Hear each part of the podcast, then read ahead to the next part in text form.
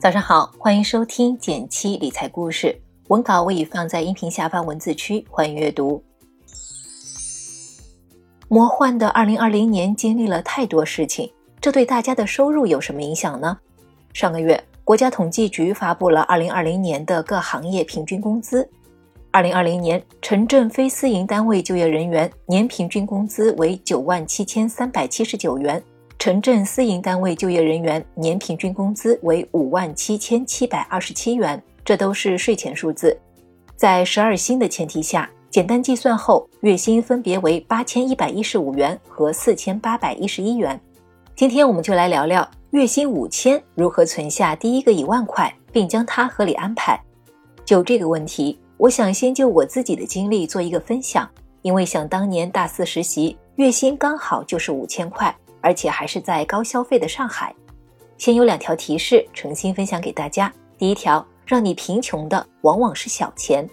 刚开始实习的两个月，我拿到工资后，支付了房租、水电，再吃吃喝喝、逛个街，几乎就剩不了什么钱了。想着干脆多喝几杯奶茶，多买几件衣服算了。结果就是月月光，一个月奶茶喝了三百多块，在月底还要向父母伸手。现在想来十分后悔。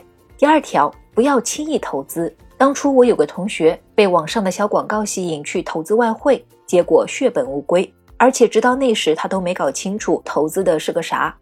我们由于资金量不大，很容易被那些高风险投资吸引，想着以小博大。然而这些产品波动性大，风险高，很可能产生大比例的亏损。虽然可能只投了几百几千块，但这也占我们资金的一大部分了。打完两剂预防针，再说说如何巧用工具存下第一个一万块。首先来说，人的自律性是有限的。在过了两个月的月光生活后，明白了这一点，我决心用十个月攒下一万块。方法是强制储蓄，每个月工资一到手，就先把一千块存起来。一般的存钱方法可能是收入减花费等于储蓄，剩多少存多少。这样你的花钱底线等于收入总额，一不小心就月光，怎么存得下钱呢？先存钱的话，就变成收入减储蓄等于花费，这样既存下了钱，还可以不用带着负罪感消费，可以放心的用余额去享受生活。由于有同学的前车之鉴，我决定先把钱攒在相对安全的余额宝里。这里我用到了工资转入的功能，挺适合新手的，两步就能搞定。第一步，打开某宝，输入工资转入，第一个就是了。然后输入自己的工资日，每个月想存的金额，再选好自己的工资卡。好了，轻松两步搞定。接下来的每个月，它就会自动帮你存钱了。另外，我强烈建议你把剩下的四千块转到微信的零钱通，一方面可以和存下的钱分开，余额宝是可以消费的，一不小心被花掉可不好了。另一方面，可以让这四千块也产生点利息。一个月下来也能赚一两根雪糕。一开始的几个月，我也有点不习惯，少了一千块开销，意味着不能肆无忌惮的买奶茶、买衣服，社交次数和活动也要精打细算。后来我发现，由于少吃零嘴，我瘦了。衣服买之前要过脑，不再出现买来穿两次就压箱底的情况。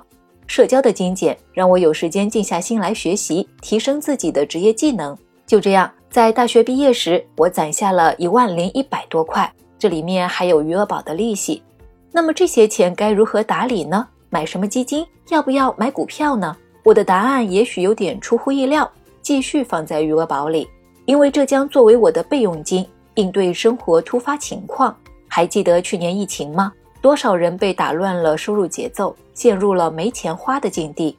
而且现在职场那么复杂，今天想裸辞，明天被优化的不确定性太高了，得给自己留条后路，不被工作牵着鼻子走。根据我们的万能理财公式财富水池模型，每个人都应该留有三到六个月的开销做备用金，为自己的生活上到保险。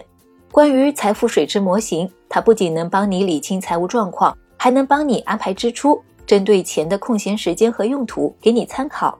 经过梳理。也能增强对生活金钱的掌控力，建议大家都可以安排学习起来。好了，今天的内容就分享到这里了。对于实操性比较强的内容，你可以结合音频讲义区的文字，一步步按照提示来操作。如果内容对你有帮助的话，欢迎点赞分享给身边的朋友。点击订阅电台，每周一到周五，简七在这里陪你一起听故事、学理财。我们明天见，拜拜。